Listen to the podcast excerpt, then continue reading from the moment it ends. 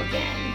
My name is Kimmy Jackson, and this is episode five of Make Your Move. We recognize that people are working too hard to avoid those uncomfortable emotions. Not just you, all of us do this.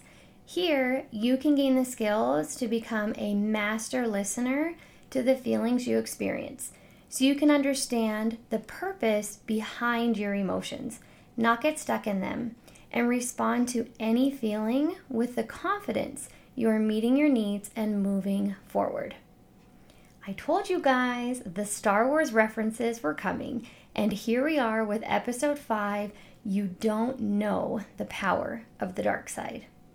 And if you didn't know, that was said by Darth Vader shortly after revealing himself as Luke Skywalker's father. well, we can still be friends. It's cool. You don't know the power of the dark side. How intriguing does that sound? Better than tarantulas, perhaps.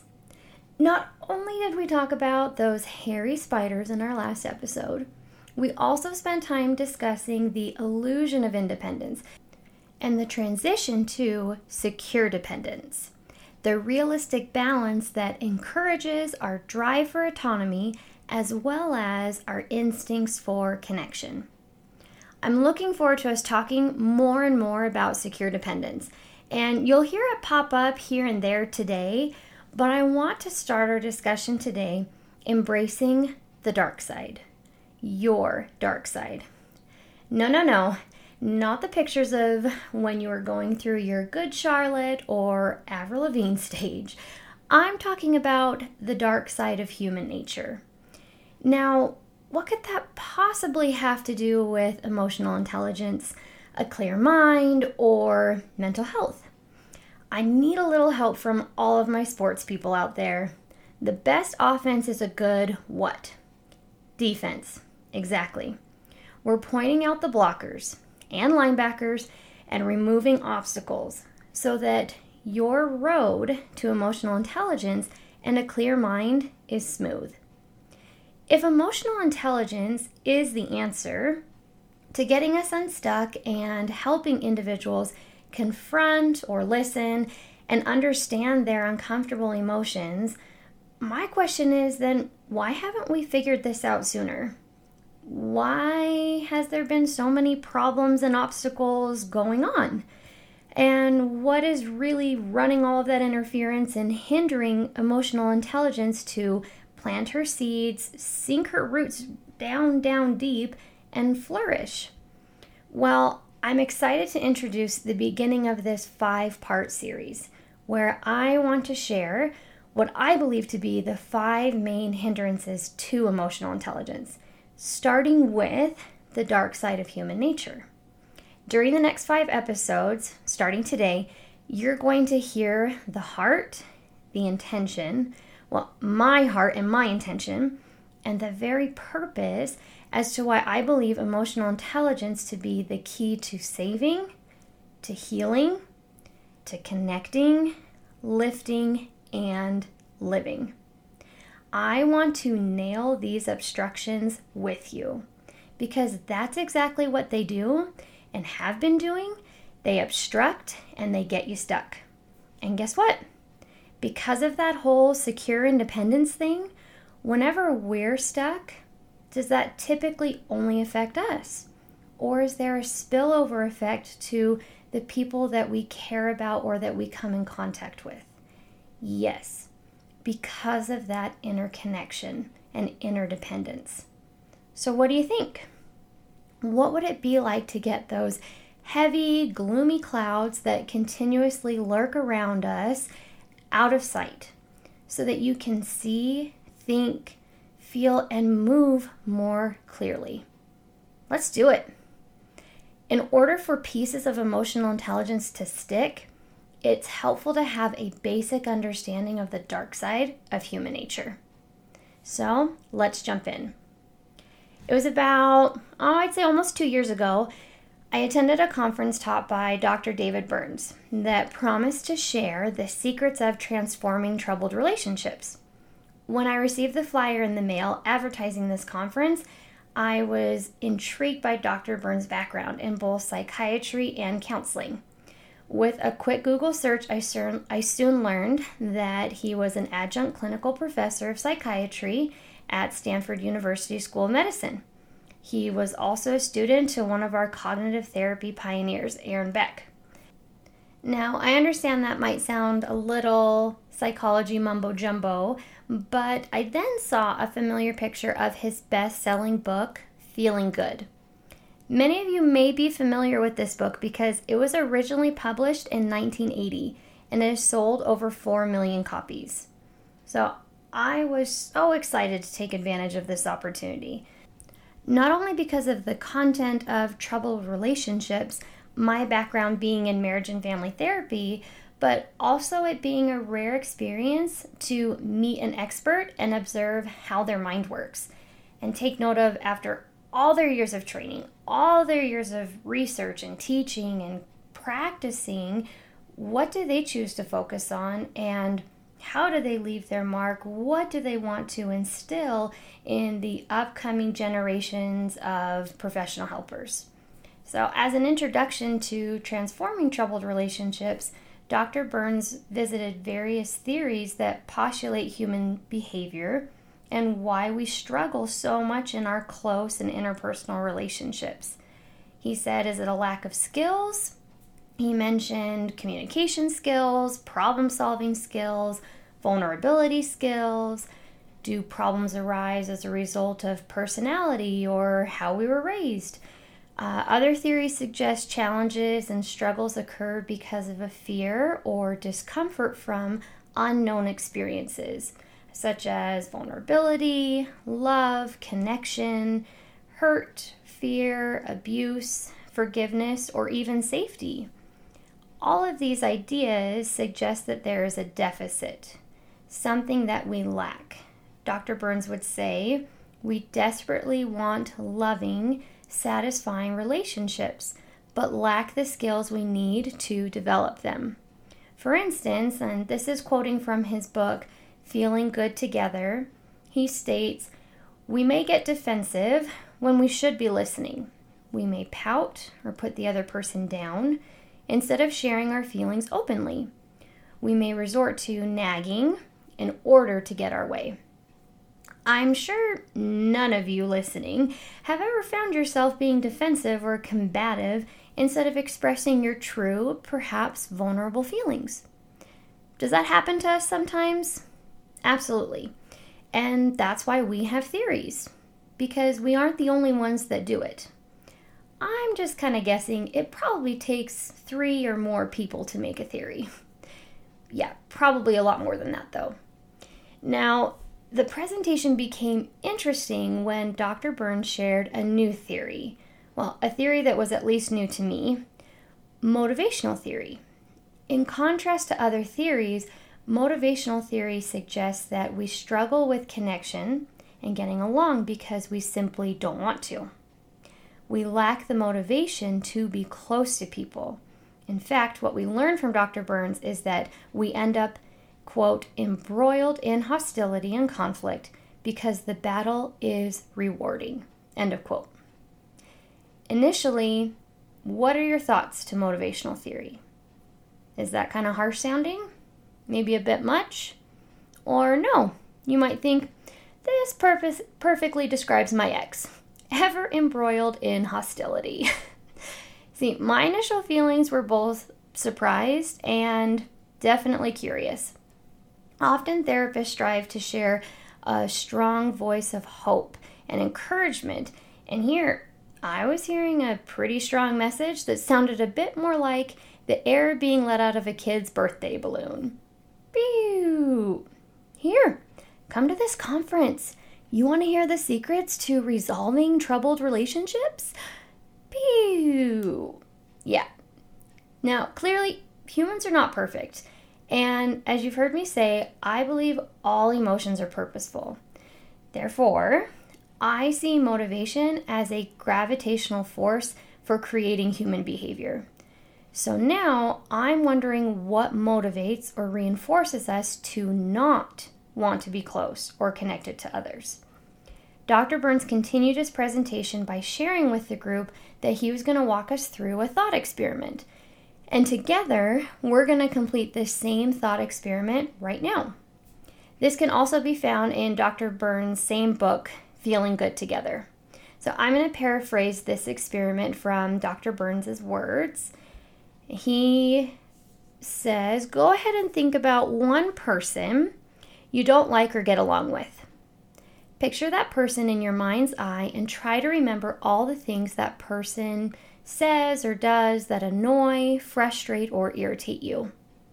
Maybe this person has been critical to you, or there are traits about this person that you just can't stand. They are pushy, self centered, oblivious, or judgmental. Do you have someone in mind? Because I do too. I'm thinking of someone that I had to work with for a number of months that it was not uh, super enjoyable. Now, imagine that you have a magic button sitting on the desk in front of you. If you press the button, you will have a wonderful, close, caring relationship with the person you are thinking about. No effort will be required to bring this change about. Just push the button, and the person you're feeling annoyed with will suddenly become your closest friend. Will you press the button? how many of you would press the button? Because I'll tell you, in the room where I was sitting, mostly filled with educators, social workers, and therapists, I can remember only two or three hands going up. And honestly, my hand was not one of them. Now, this is in no way a shaming activity. In fact, the very opposite is true. There are valid reasons as to why we choose to be distant and not close to the people we are not getting along with. Unfortunately, this distance and disconnection can also happen with those we are close to and want a connection with. A facet that I truly appreciate from motivational theory is that it holds us accountable for the behaviors that derive from our thoughts and feelings. It's not just that we lack skills or are uncomfortable, but that we make choices based on thoughts and feelings, and we can be absolutely held accountable for those choices. Now, are there some choices made consciously and others unconsciously? In other words, do we have blind spots? Yeah.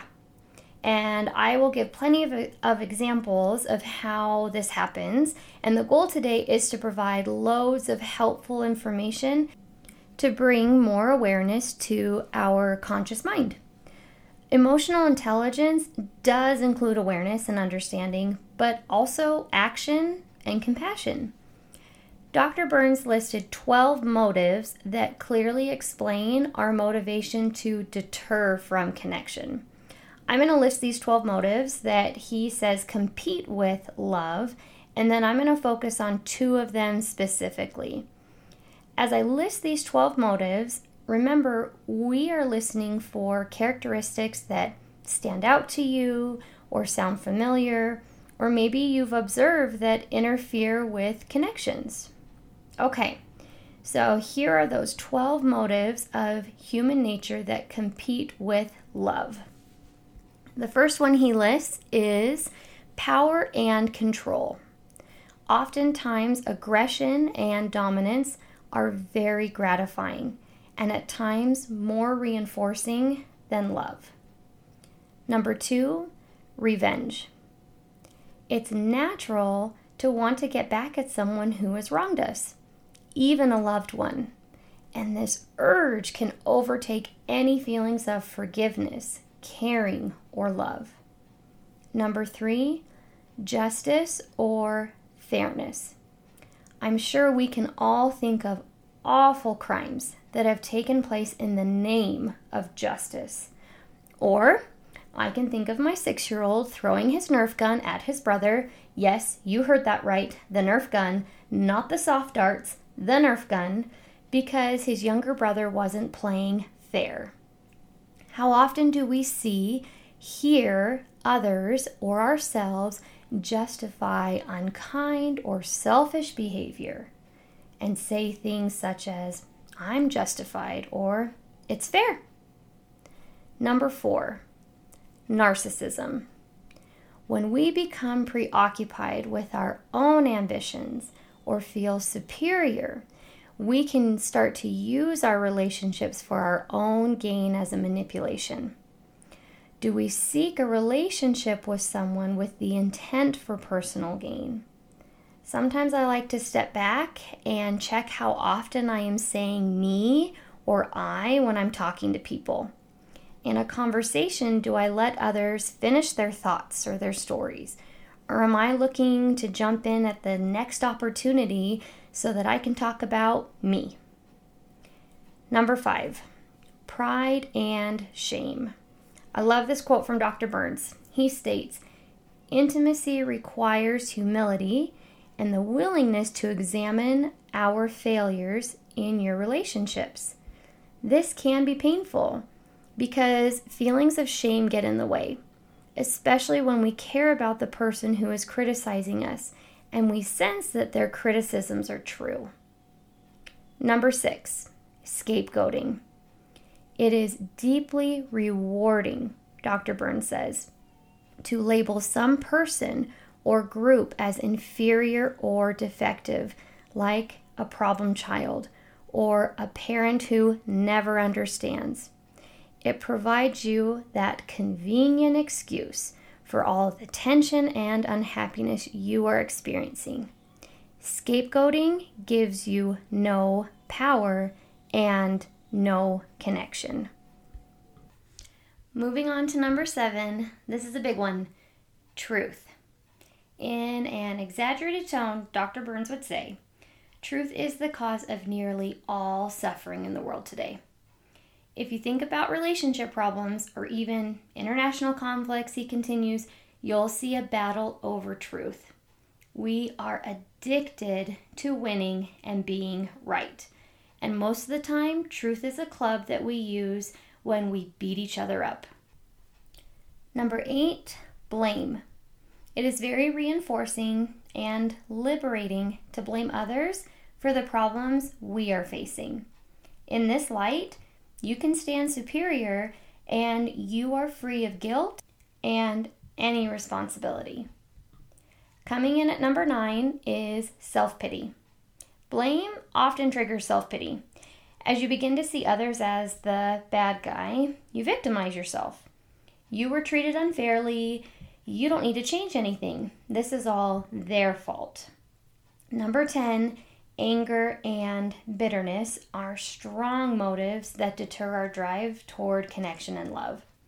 Not on this episode, nor ever, will you hear me say that anger or getting mad is a bad thing. And research is kind of contradictory with anger. Anger is natural, and you will hear me say that anger is not a productive emotion. And that is because we're not taught how to effectively express or use it. Unless maybe if we're wearing a jersey or boxing gloves. But is even that true? Let's see. After a $1,000, even $2,000 fines, did that slow down Draymond Green from his postseason technical fouls during the playoffs this year? Uh, not so much. See, it's interesting to me that Dr. Burns combined anger and bitterness into the same category because how often do we let feelings of anger go unattended and rot into bitterness. Bitterness is not a primary emotion, and oftentimes you'll hear theorists say that neither is anger. But bitterness stews over time and is a combination of one's needs not being met or recognized, as well as needs not being stated by that individual. Okay, we've got a couple more here. Number 11 is competition. This is kind of similar to that truth motive. We don't like to lose, but that doesn't always make us the best at winning. We focus more on winning, even if that means someone close to us being the loser. And lastly, number 12 are hidden agendas. This may or may not surprise some of you, but some choose to keep a distance from their loved ones because of secrets. This could be anything from private hobbies or clubs to bank accounts and affairs.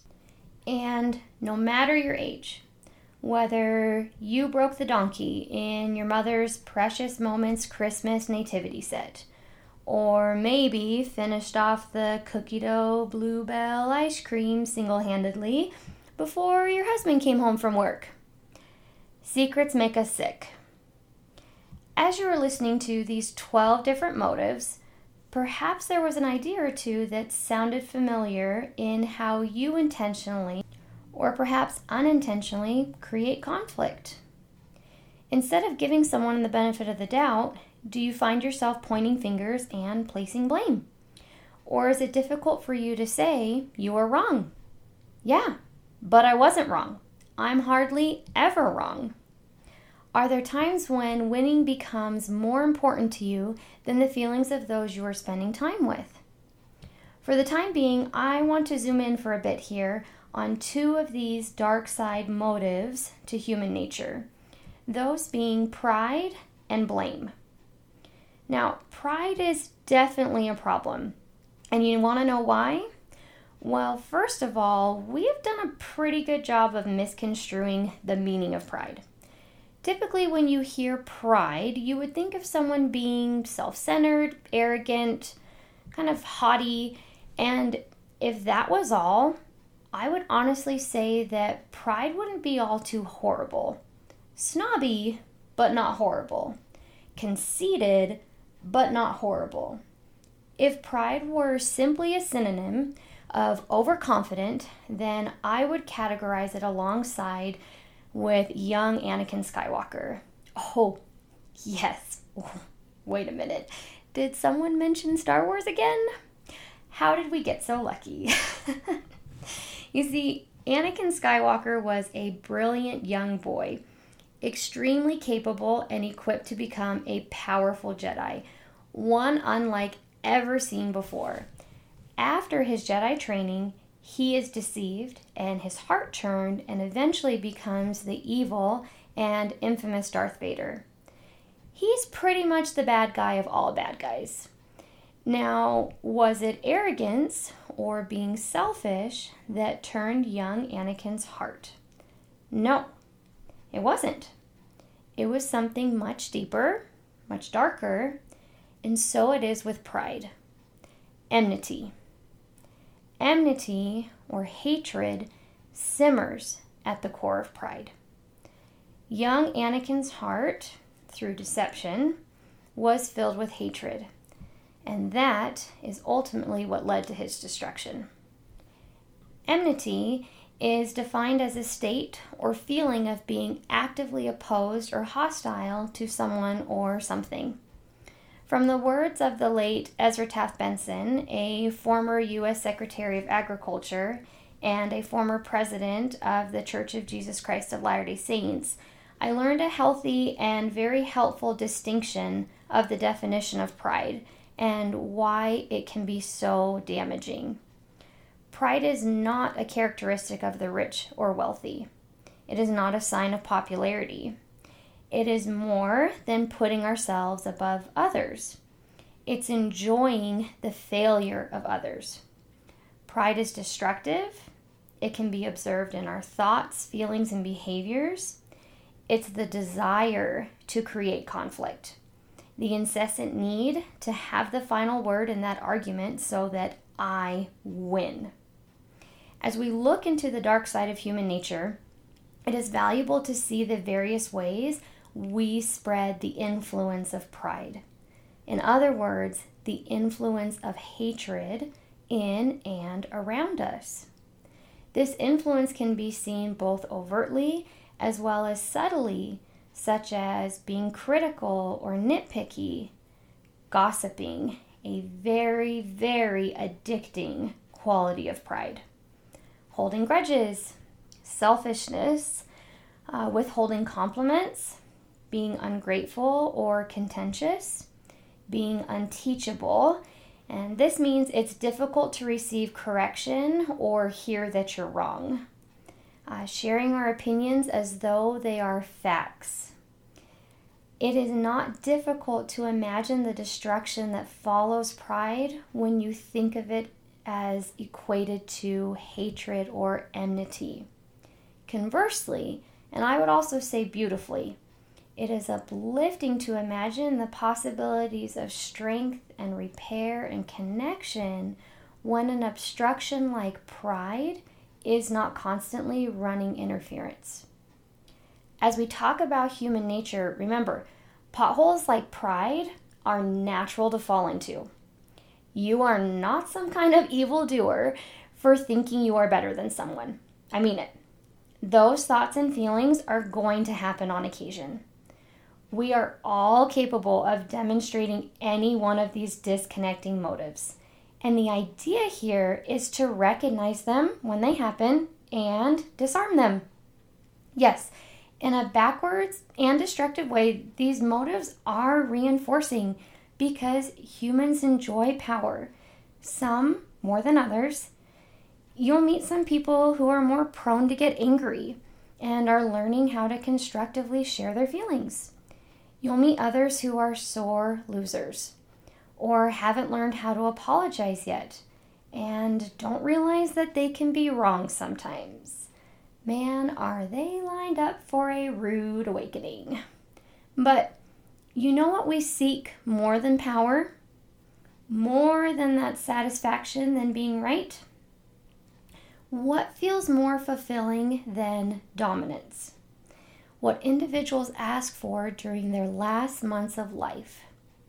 They don't ask for someone to argue with.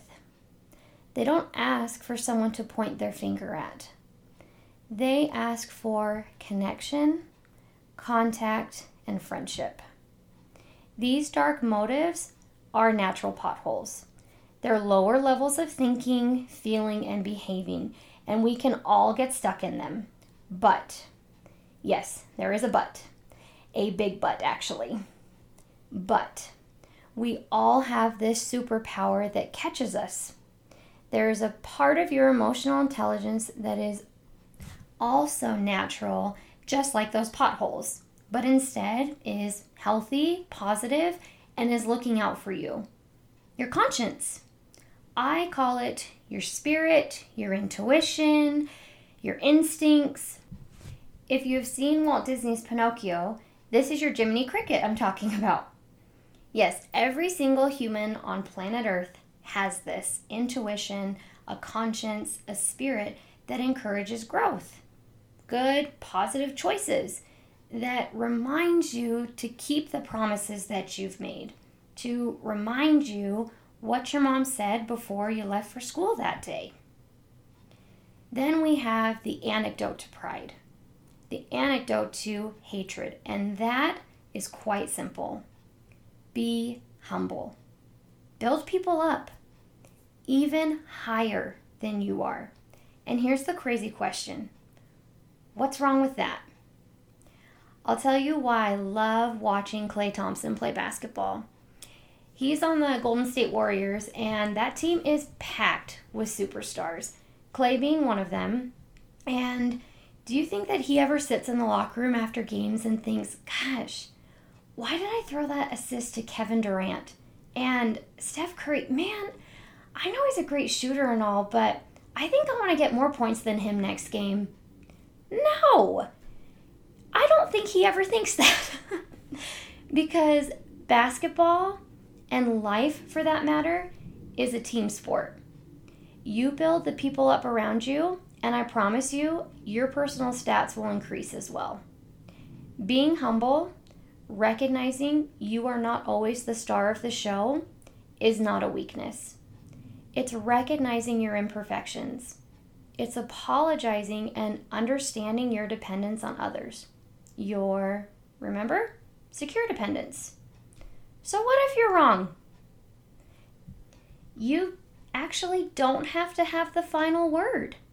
And what's the big deal if someone goes ahead of you, especially when you're driving? And perhaps piping down your steamy ego and avoiding a six car pileup is a better option.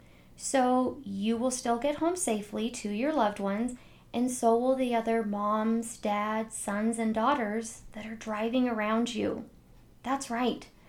They aren't just drivers, they're people.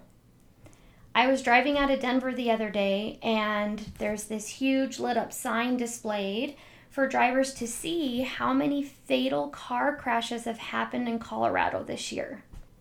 The total for 2019 that day was 319. We can let go of our egos. This process of humility Dr. Burns refers to as the death of the ego. And it can be as painful or as painless as you would like it to be. Pride is destructive, humility is uniting. All right, on to blame. Okay, raise your finger if you are a blamer. Not your hand, just your finger. Maybe you didn't turn to the dark side like Vader because you think ill of others, but do you take that pointer finger you have very seriously? and find yourself playing detective and asking, Who did this? Who said that? Or another strong indicator of blaming is the typical, It wasn't me. During the conference with Dr. Burns on this particular topic, what I'm also about to share with you, initially the room was all on board and extremely intrigued, anticipating his next secret to understanding conflict and why and how it is so easy to become entangled in blame or self pity. And then, in a matter of seconds, no joke, you could feel so many people in the room turn cold and struggle with what was being taught. We each had our brief example of conflict, including a clear picture of who we had been in conflict with coworkers, ex-spouses, siblings, children, etc. Then we all saw it. Up on the screen in big, bold letters, underlined and italicized. We forcefully create the relationship problems that we complain about so bitterly. So maybe it wasn't bold or italicized, but sometimes the truth can hit you that way, you know? We were all taken back but not as much as when we saw the second bullet point that read, We insist on being victims and don't want to examine our own role in the conflict. So the first one, we forcefully create the relationship problems we complain about so bitterly. And then number two, we insist on being victims and don't want to examine our own role in the conflict. I will tell you, this was not, and may not be for you, an easy concept to grasp initially. You know why? Because it's true. Wouldn't it be so much easier to just point our finger and blame someone else for the problems, interferences, and hiccups we are facing? Of course, we are not talking about the vulnerable or defenseless people in abusive situations here. We are talking about how we blame other people for the problems in our lives, avoid our own responsibility, insist on being the victim, and find ourselves stuck and feeling miserable. A small example my six year old, he was playing with his friends and cousins at grandma's house. This was a few weeks ago. And he came up to me with his head down. I asked him what was wrong, and he told me, No one will play with me, Mom. I asked him what everyone was playing, and he began to list off Nerf guns, Star Wars battles, This Love Runs in Our Family, uh, Infinity War superheroes, and Legos. Wow, that sounds like a lot of fun, I said. Don't you want to play too? He told me, Yes, but no one will play with me. I asked him, Well, have you asked anyone to play with you? And he said, No. Ah, I see. Number one, we forcefully create the problems we complain about so bitterly. I then ask him, Did anyone say they didn't want to play with you? He said, No. Okay, okay, I see. Well, honey, how about you ask someone to play with you? but, mom. Number two, we insist on being victims and don't want to examine our own role in the conflict. All right, here's another example to try on. When I work with families, a common concern that arises for middle school, kind of high school age people can be mom and dad don't understand how I feel and they don't know what it's like to be me. Then together, we start to unpack feelings and understand what it's like for this person to be who they are and what are they experiencing. And then we'll follow up and say, "Wow, what happens when you share this with your parents?" Are you kidding me? I would never say any of this to them. Okay, there's number one. How can parents understand if we don't share? She or he is choosing not to share, therefore contributing to the very problem they are complaining about. And number two, it might be better or feel better to be a victim and continue to say, they don't understand, they'll never understand, or they don't care about me. The antidote to blame, also simple. Take responsibility. Examine your contributions to the situation, conflict, problem, and move forward, ready to embrace change. Can you see what we're doing here? We're calling out these patterns of human nature all human nature, and patterns can always be rearranged. That's exactly what Dr. Burns shared next. His final thought was We have more power than we think. I once met a family where the mother had completely transformed her life. Ah, I get goosebumps whenever I share this. There was a time when she was living on the streets. This was after she had gone through her divorce. She had been separated from her kids, her family, and had been addicted to any drug that she could get her hands on. And guess what? She changed. She stopped blaming other people. She took responsibility for her choices, her life. She stopped letting hate and pride inhibit her vision for hope and possibility, and she got the rehabilitation she needed. Reconnected with her family. She holds a steady job she had more power than she ever thought she was capable of. Can change be difficult? Sure, maybe. Doesn't have to be. Can it be painful? Maybe.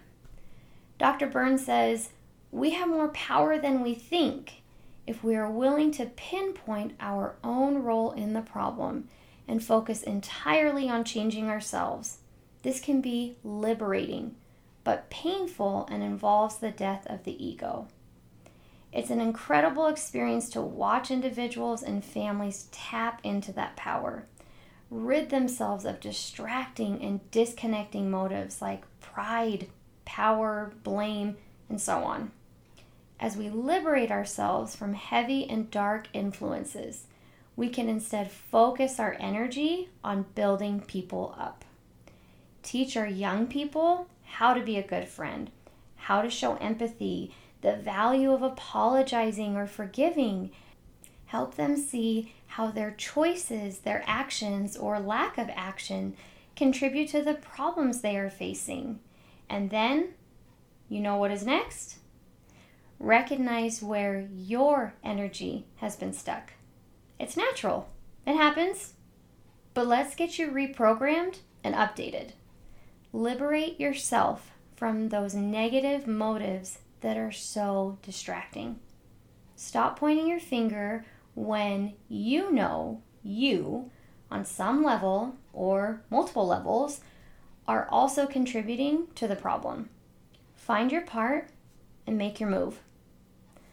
My final thoughts as I close today emotional intelligence is a clear mind, clear of malintentions clear of excuses, clear of blaming, clear of ego, because all of that is distracting and so draining. Humility and taking responsibility are lighter alternatives that eliminate mental buzzing and help clear distractions. Negative motives and having a puffed up ego don't make you as evil as Darth Vader. Just simply recognize those thoughts as they come use your intuition and be intentional about your next move to connect or disconnect. I do want to thank you for enduring my Star Wars analogies, and I look forward to the next obstruction that we're going to discuss and how it interferes with emotional intelligence so that we can make this path, this journey, smooth and exciting. I'm Kimmy Jackson, and this is Make Your Move.